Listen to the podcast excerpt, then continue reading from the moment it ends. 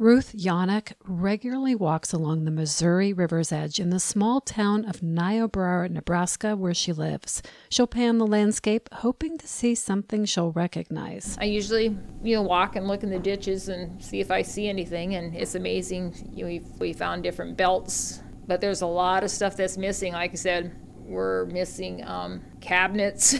It's gone. Where are they? When the bomb cyclone weather event hit last spring, the Spencer Dam on the Niobrara River failed, sending not only a wall of water, debris, and sand downstream, but also huge chunks of ice as big as bulldozers. Like a battering ram, the flow shoved everything into the river, from propane tanks to cattle, and unfortunately for Ruth and her husband Victor, their business. And the craziest part about it, it's not in a floodplain. It's not? No, that's not considered a floodplain, but I'm sure that's going to get changed. The Yanaks weren't in the floodplain, technically that is, but changes to the Missouri River since the last century have blurred the lines of where water officially goes and why. Huge amounts of sand and silt have been accumulating in the river, especially near where the Yanaks' tire repair business sat.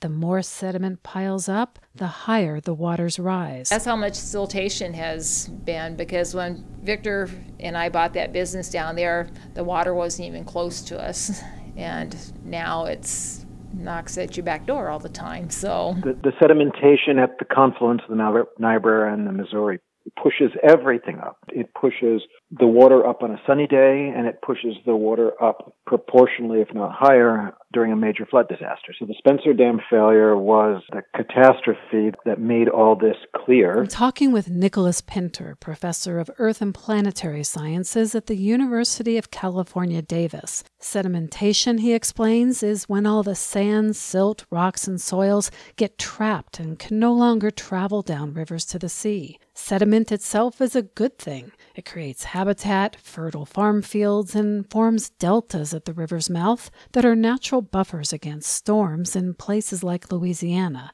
But when dams were built along the Missouri, that natural process came to an end, and the troubles began. Are you saying that for where the Yanaks were, that the sedimentation made that flooding more likely? Absolutely.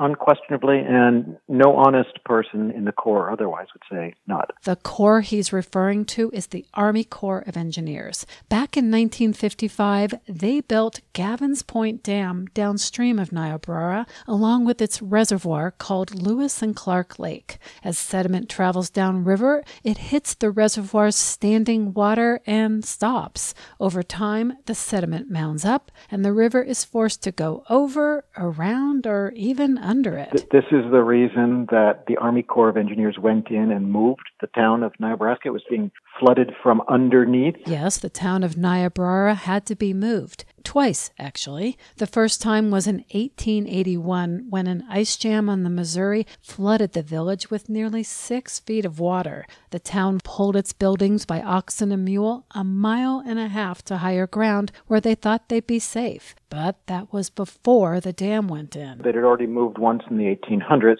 to their satisfaction. So almost certainly it would not have moved, or urgently had to have moved, in the 1970s, but for the sedimentation at the head of the reservoir. The responsibility of the Army Corps to move Niobrara in the 1970s because of flooded basements and high groundwater is a point no one disputes. That's because the engineers who built the dams along the Missouri in the 1940s and 50s knew sedimentation would be a consequence. The dam was designed as almost every other large dam on Earth. Which is not to say that it was well-designed or poorly designed, but it was well-known at the time it would not pass the sediment, that it would need to avoid this problem. The problem of sedimentation was kicked to future generations to solve, and 60 years later, it's still growing every day. There are solutions, but they'll take time to implement and will be expensive. One group of federal employees put out a resolution in 2014 calling for dams to have sediment management plans by 2030. That was 5 years ago, and not much has happened. Sedimentation is not just a problem for Niobrara or even just the Missouri River. It threatens nearly every major reservoir in the U.S., and although what happened to the Yanaks is in the extreme, it could be a harbinger of what's to come if the issue is not addressed. For H2O Radio, I'm Franny Halperin.